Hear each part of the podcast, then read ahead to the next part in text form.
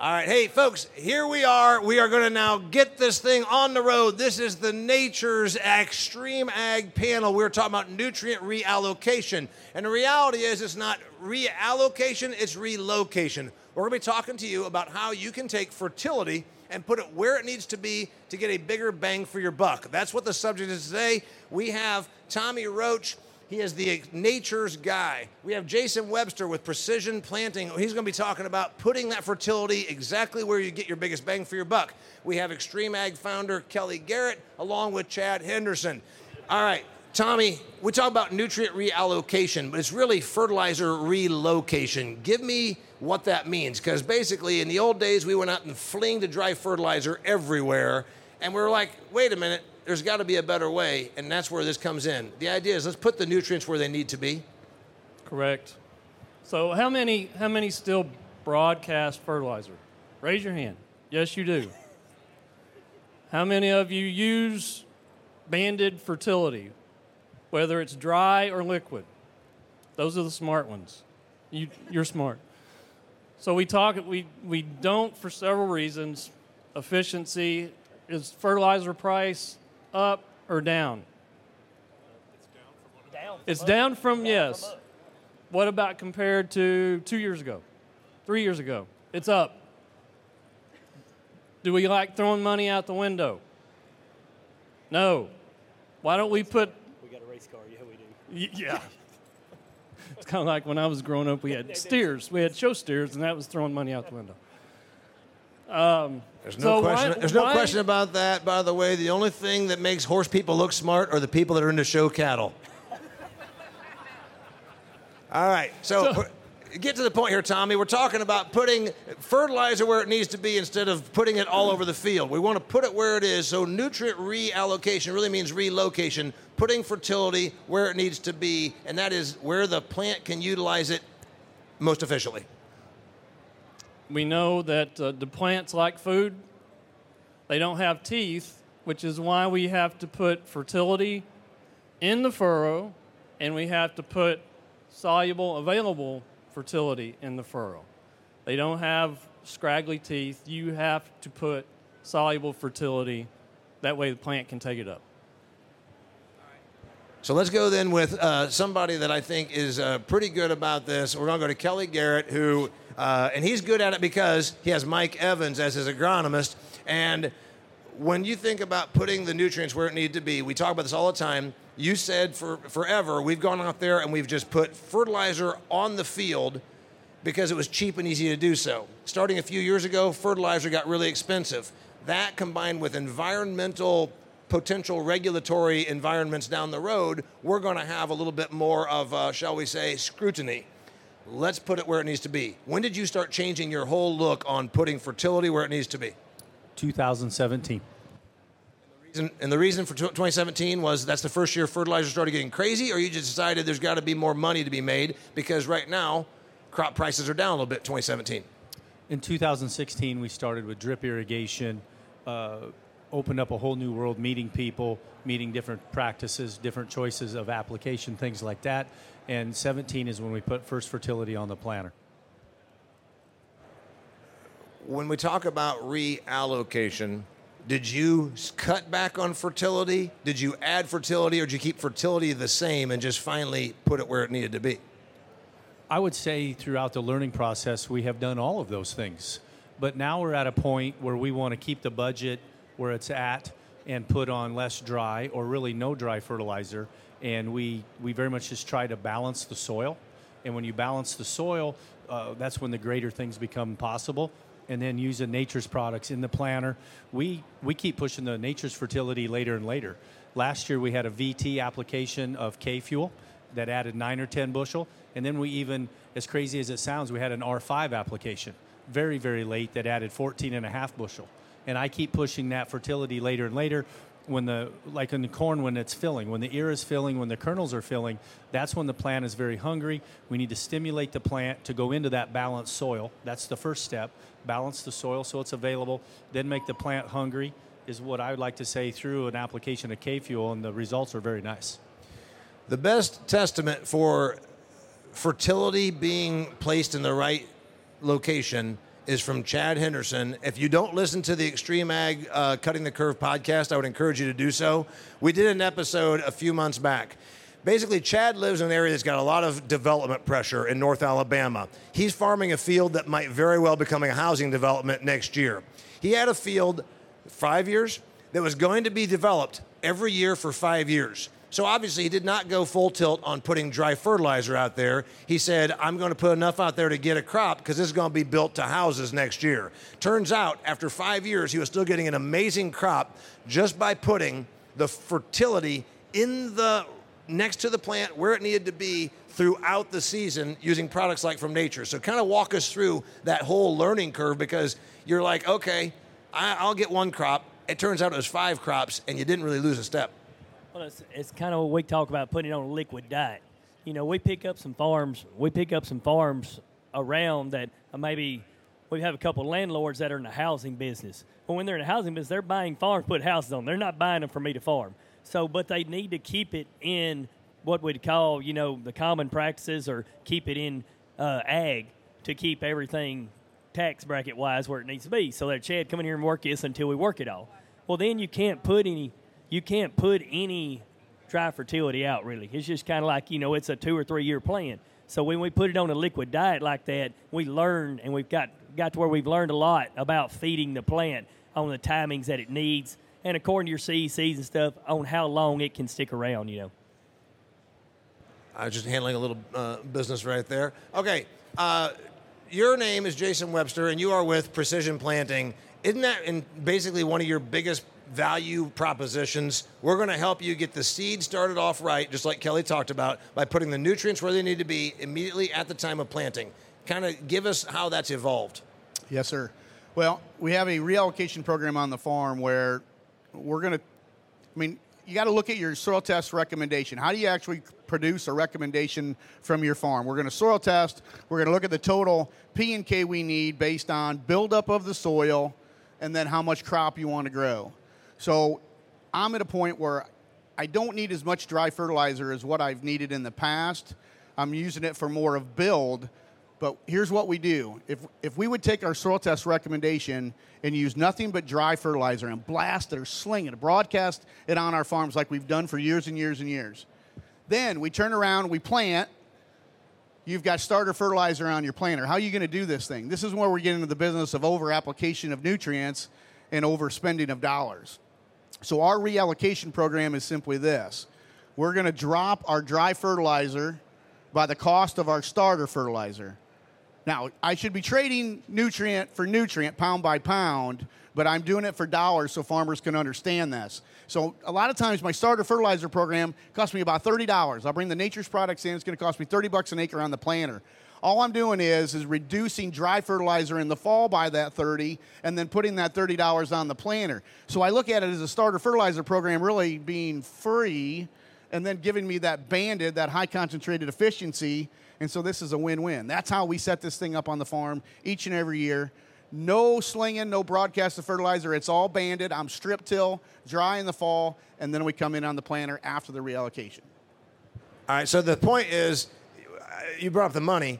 You didn't add $30 of cost. You just subtracted from dry fertilizer. There's probably a mindset against doing that, right? Kelly's nodding his head. Most farmers are like, wait a minute, you want me to reduce my application of fall fertilizer? That's going to cost me. It's just a hard thing to get through mentally wise, right? Absolutely it is, but that's what you need to do. Your yield, your ROI will go up and your budget will stay the same. Go ahead, Chad. So we did exactly the same thing Jason was talking about last year, and we come in, and let's say under strip till, you know, you had to work basically off just the dollars. You know, so my strip till was about $65 to $75 is what it was costing me in my dry fertility. So me and Tommy cut that back. Well, you spent $35. We spent $35, and when we did, we gained, was it average 12, 15? Bushel.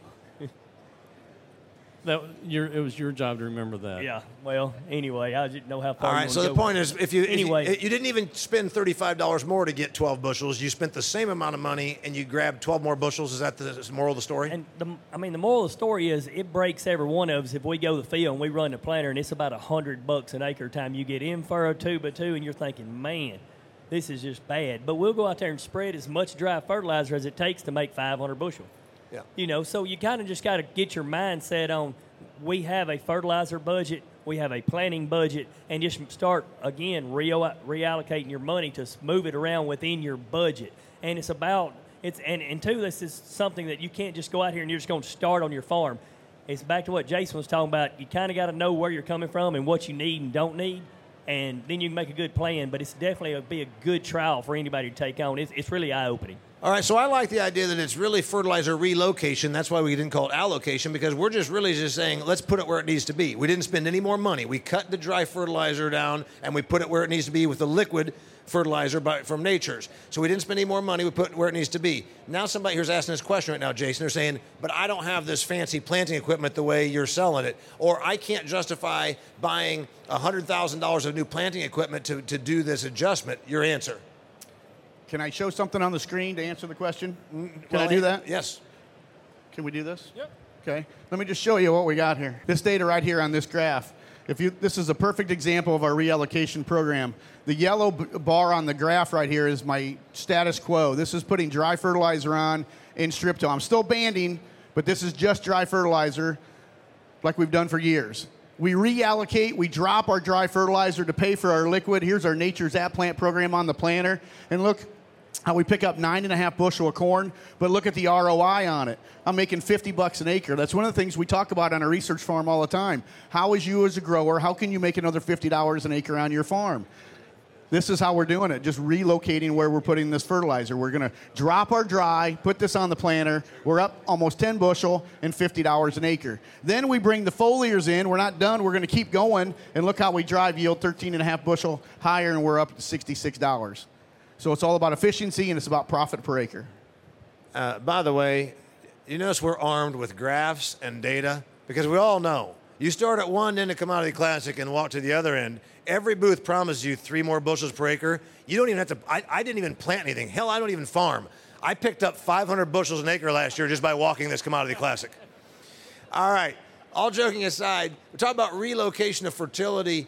Tommy, a root can only get so far. If I've got really fertile soil on 30-inch rows, it's 15 inches from the middle of that row to where that seed is. Is it doing me any good?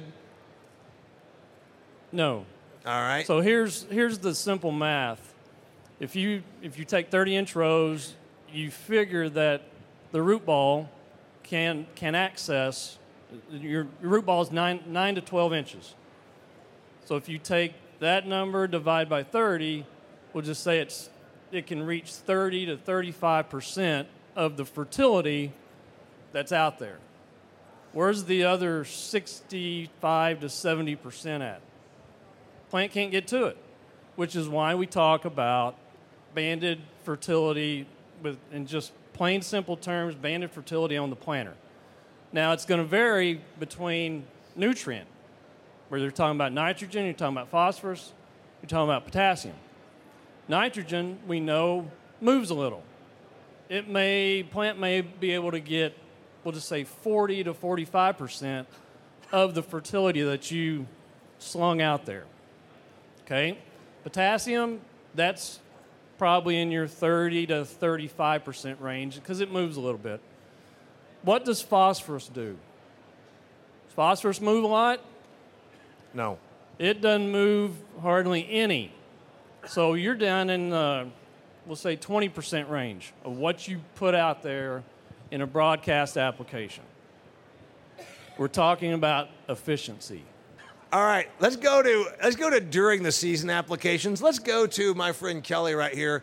It's not just at time of planting with Jason Webster. It's also about spoon feeding. To get those yields you talked about, Chad, you didn't put a bunch of fertilizer on early. How many times were you putting fertilizer to those plants on those fields that you were going to lose to development? How many times did you spoon feed?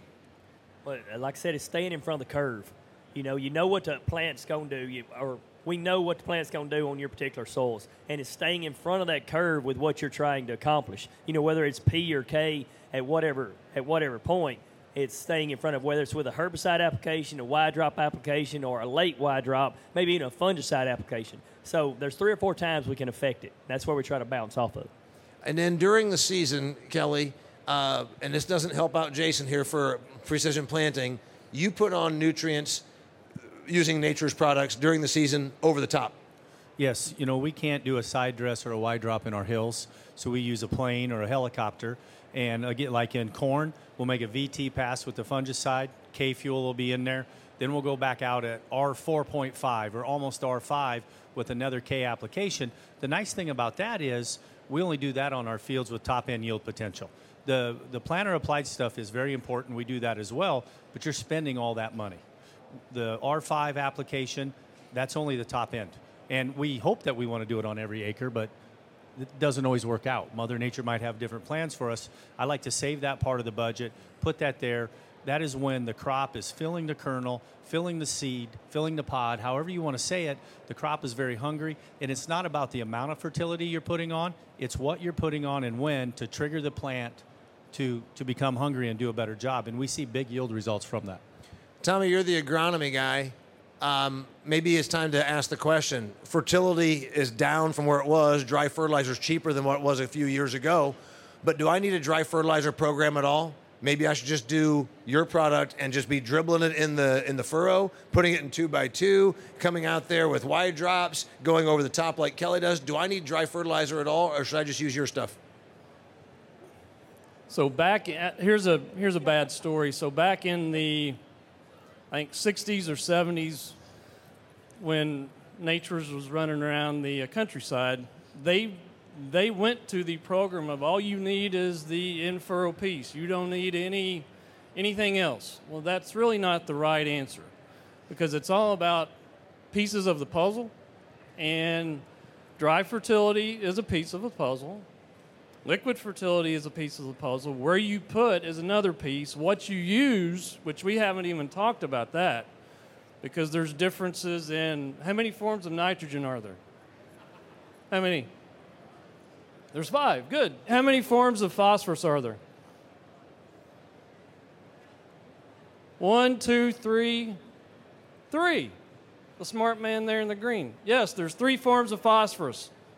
Rock phosphate, which is used to make all the phosphoric acid. And you have polyphosphate, orthophosphate. What's the difference between orthophosphate and polyphosphate? Green, and white. So ortho is white, poly is green. You have to break apart poly units for the plant to take it up. Plants can only take up orthophosphate. Thirdly, potassium. How many forms of potassium are there? So there is a laundry list, a big laundry list of what you can use for potassium, right? You can have KCl, you can have sulfate, nitrate, thiosulfate. There's lots of different choices. And then there's potassium acetate. So if you were to walk around on the other side of the booth, I brought my lab set up, and I'm actually running solubility tests over there. Potassium acetate. He said it's a math setup. He's a chemistry guy. It's not a meth setup. It's a math setup back there. Thanks. Well, your southern accent. I'm sorry, Tom. So the potassium acetate over there in that flask, it's already dissolved. I can dissolve a whole lot more potassium acetate in a small amount of water than you can chloride. And we can go over there and look at it after this is all done. Drinking a beer, which is at 3:30. At 3:30, yes. The bar rolls in here, and actually a lot of people are looking around sort of licking their chops going, can we get that bar open a little bit early? Right, I know what you're thinking. All right, let's go on now to our friend from Precision Planting. Okay, Kelly went and said that you don't need to do this all the time of planting. There's also wide drops you can do like Chad does. But talk about the importance of getting everything off to the right start. You showed us that, but how important is it? What if I say, I'm not going to put any of that stuff in at time of planting. I'm going to, though, do it during the season. Have I missed out? Well, I think we've got to get the corn crop to V5 or V6 to set rounds. I think we got to get through that timing, that foundation. If we miss out, if we short ourselves on fertility, everybody know what I'm talking about. We're building the foundation to V5. When the good Lord made a corn plant at V5, V6, it initiates the first yield determination. And what is that? Rounds, that's your girth. Congratulations, you have a 14, 16, 18, or heaven forbid, a 20 round. If I don't have the fertility to get there, I'm going to suck back, and you can't correct it. Once you set girth at V5 or V6, you can't spray something else at, say, tassel time and make a 14-round and 18-round. It don't work that way. So we say let's build the foundation, get through V5 or V6, and then we can handle a little stress, but we can tissue test, we can figure out where we're at, and apply accordingly. All right, I'm going to go now to Chad again. The example you gave us about spoon feeding and keeping a crop for 5 years, what if that farm ground had not gone into development? Would you have been screwed if they said, you know what, you're going to farm it now for the next 10 years? Or how far off would we have been based on your fertility practices of just spoon feeding a crop along every year thinking you're going to lose the field to development? Well, see, that farm was a dry land field. A dry land field in Alabama will have, 40 to 50 bushel beans. We'll have 170 to 210 or 15 bushel corn. It's all about, Jason talked about, it's all about what we remove from it. So when we had a good base to start with, then removal really comes into play in this situation. And that was a great question talking about. I just don't know that you can get, that first bump that we talk about, the first wall we got to cross, whether it's 220 bushel, 230 bushel. It's really hard to climb over that wall unless you have the available nutrients at planting. I've been there and I fought it, liquid and fertilizer. It's going to slow you down. You're not going to plant as fast. It's going to be a problem of some sort. There's a lot of bad with it, but it's very hard in my soil conditions. You can't cross that wall without starting that early and starting with that rose rail. Risk and reward. Risk and reward. Some days you're going to look like a glazed donut, but it'll be all right. All right. Your products, Tommy, obviously we're talking about putting it at time of need, and we're going to cover that tomorrow. Tomorrow's subject is going to be targeting moments of influence, periods of influence, meaning correct. When your plant needs it, getting it out there, and the importance of timing and also, shall we say, place, timing and placement. With that said, while we're talking about today about reallocation, do soil samples matter as much? If we can use your product, as Chad did, and still get a great crop by just putting it on the plant when the plant needs it, exactly where it needs to be, how important are soil samples? Are they less important now, given the technology that Nature's has? No, soil samples give you a baseline, what is potentially out there and available for the plant. So that helps you plan for what you're going to do as far as further on into the season, whether it be on the planter, or later on in foliar applications. But you got to have a baseline to start with. Go ahead. Yes, please, Jason. So I do think a soil test is important for us. I've got a research farm where it's still relatively new. It's 5 years old. We're trying to fix it. We're trying to repair it. And part of that is getting fertility levels to where they need to be. So we are going to soil test, try to do a better job of that, balance our soils. To move a soil test point, I still believe that we do need dry fertilizer to build the soil test point if you need to do that on your farm. But then I'm going to use the maintenance side of things for all of the nature's fertility side of it. So build up, dry, maintenance, liquid. We're going to talk about money with Kelly Garrett, so I want you to give me some money examples. Let's face it, you came to Commodity Classic, you spent the money and the time to be here because you want to improve your operation. Farming is a lifestyle, it's also a business. Businesses make money. We're going to talk about the money. Before we do that, we're going to get my buddy Dan Blocker over here. He's got a couple questions. Okay, so let's take Kelly. You'd get a new field, and so you do get a soil sample. So I think you guys kind of answered, though. You do need dry fertilizer to get you back up because cost per unit of the liquids is usually fairly high. So you do need dry fertilizer to get things fixed. You can't rely on, say, a liquid program to get you back up. We're talking about to bring a depleted field back up, to bring a depleted field back up. So let's say you pick up a 160-acre chunk of ground. It's been kind of mined. What's your program? Well, I'm starting to develop a new opinion, and Chad's going to give me a hard time here. When Chad comes to my house, he tries to put dirt in his pocket and take it home. Okay, and so in Iowa, there's been this generational thing that a farmer has raped the field or depleted the field. I find that more often than not, the field's out of balance. So the dry fertilizer, you're suggesting I probably need a bunch of potash. Maybe, But I would tell you that there's a lot of potassium in that soil, and the soil's out of balance. And I would tell you to fix that soil, I probably need a lot of ammonium sulfate, because we need the sulfur to balance the base saturation. So I don't like the word depleted anymore. I like the word out of balance, because more often than not in my soils, which admittedly in Iowa we're blessed with great soils, it's out of balance. And by the way, I'm the one that said depleted. Dan did not say that. I'm the one that said that. Okay. Well, I was trying to be indirect because I know you don't like to be challenged. I don't mind, actually. Does anybody else have a question? Obviously, we're here for you to be informational. Yes. Can I go ahead, please? All right. So remember, we're not going to change with liquid fertility. We're not going to change bulk soil characteristics. We're interested in, see these plants behind me? That's what we're interested in feeding. Feed the plant, put nutrition where the plant can access it in an efficient manner. Back on, say, like your yellow graph, or you talked about, so again, on dry fertilizer side of things, when you do get the field balanced, like what is your poundage of dry that you're, I guess you'd say, maintaining along with the liquid program? What's kind of you got a general, or do you use GPS? Or I don't use dry fertility. I have a byproduct I get out of the liquid feed industry, and I'm only putting on about 30 pounds of potassium. Okay, yeah, that's different from many. He has a plant food byproduct, and it's also a side business. But if you were doing, can you address that from an agronomic thing? You're talking about how much if you did use dry fertility? If I did use dry fertility, I would be interested in potentially, like, say, 230 bushel corn removes about 64 pounds of potassium in the grain.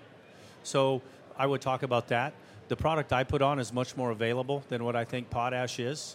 And, you know, we've identified through different soil tests, we've identified what's in the corn stover, things like that.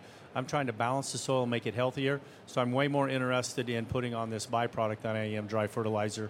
And then balancing my soil, coming back with Tommy's products, and I think that's when special things happen from a yield standpoint.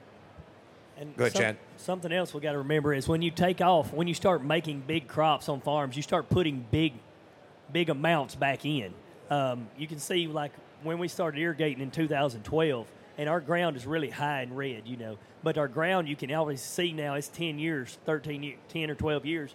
Then you can see the ground starting to change colors, if you will. And you can see it where we're putting big crops, big stover. You know, we're doing a wheat, bean, corn rotation, 3 crops, 2 years. It's a lot of material going back into the soil. And so we got to talk about that, too. And, you know, we also need a soil test, too, for pH. If we don't fix pH, we can't fix any of this. So we got to start, you know, understanding where we need on pH as well. So that's a monkey in the room also. But on our strip till, we started out, when I first got a strip till, I was at, you know, let's say over 200 pounds, 250 pounds.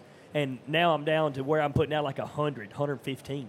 You know, so we just understanding. I don't know where Jason then. Where would you say that y'all are at on the strip till as far as poundage?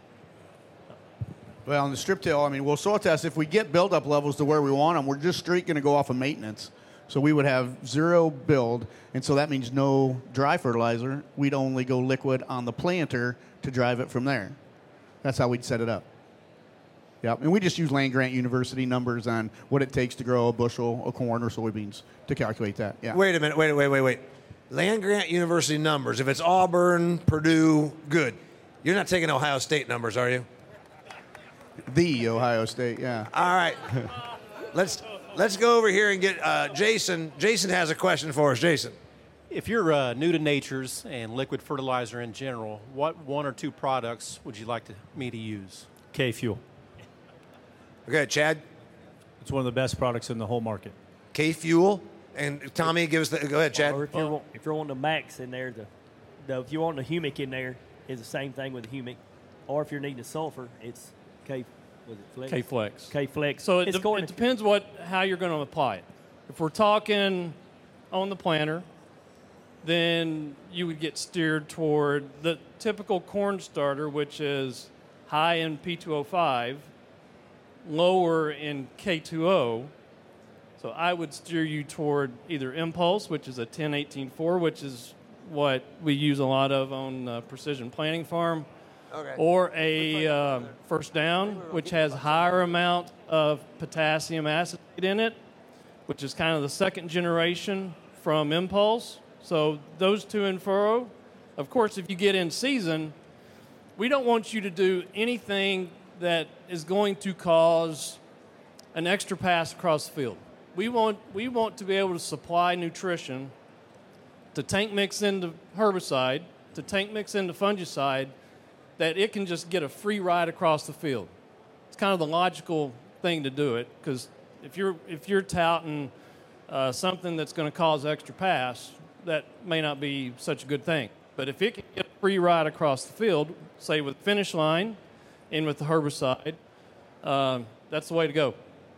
All right, so the recommendation was K-Fuel, by the way, to our friend John's question was, if you're going to use one product, K-Fuel, and you'd use it, Kelly, every which way to Sunday, drop it in a furrow, put it 2x2, over the top, airplanes, yes. Just buy some, put it in your pantry. One product. I used to say potassium acetate. Tommy gets after me because he wants me to say, but he's got so stinking many K products, I can't remember them all, so I just say K-Fuel.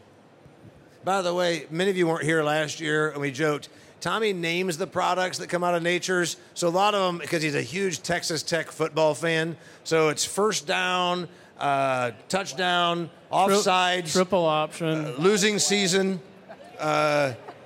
And then just for Chad, because he's racing cars, Finish Line. Yeah, perfect. And then if you're going to stick with the Texas Tech theme, they got a new product coming out next year. It's called Didn't Make a Bowl Game. All right, moving on, though. Does anybody else have any questions at all while we're having fun with this?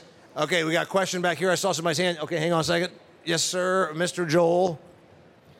So you were talking about not making an extra pass, but I know a lot of guys are already doing Y drops or irrigation. Would you rec any of these products, whether it be subsurface drip or through a pivot or a Y drop, are you seeing better through the drip versus this needs Y drop, this needs pump through a pivot, better one way, another, doesn't matter? K-Fuel is so available to the plant that I have put it through my drip irrigation and I can pick up a rise in my tissue levels in 3 days. All of these products work great through my drip irrigation. And this Chad's is not pivots, because we're right across the aisle from Netafim. He runs K-Fuel through the drip all the time. We do it on the PTI farm. On the Y drop topic, what's three things that improve nitrogen utilization? Three nutrients. Jason, three. What's the question? Say it again. Three nutrients or three things that improve nitrogen utilization. Sulfur. Sulfur is a big one for us, and it's so mobile. I usually say that's almost like the toilet bowl effect. We get flushed. You give me a little bit of rain, and that sulfur is gone. We are a 7-to-1 nitrogen to sulfur ratio on our farm. Sulfur is a big one. That's number one. Number two. And copper is a big one. Copper is a big one for us. Potassium. Potassium. Tommy gets on me a lot. That's why he asked this question to me. Yes, I did.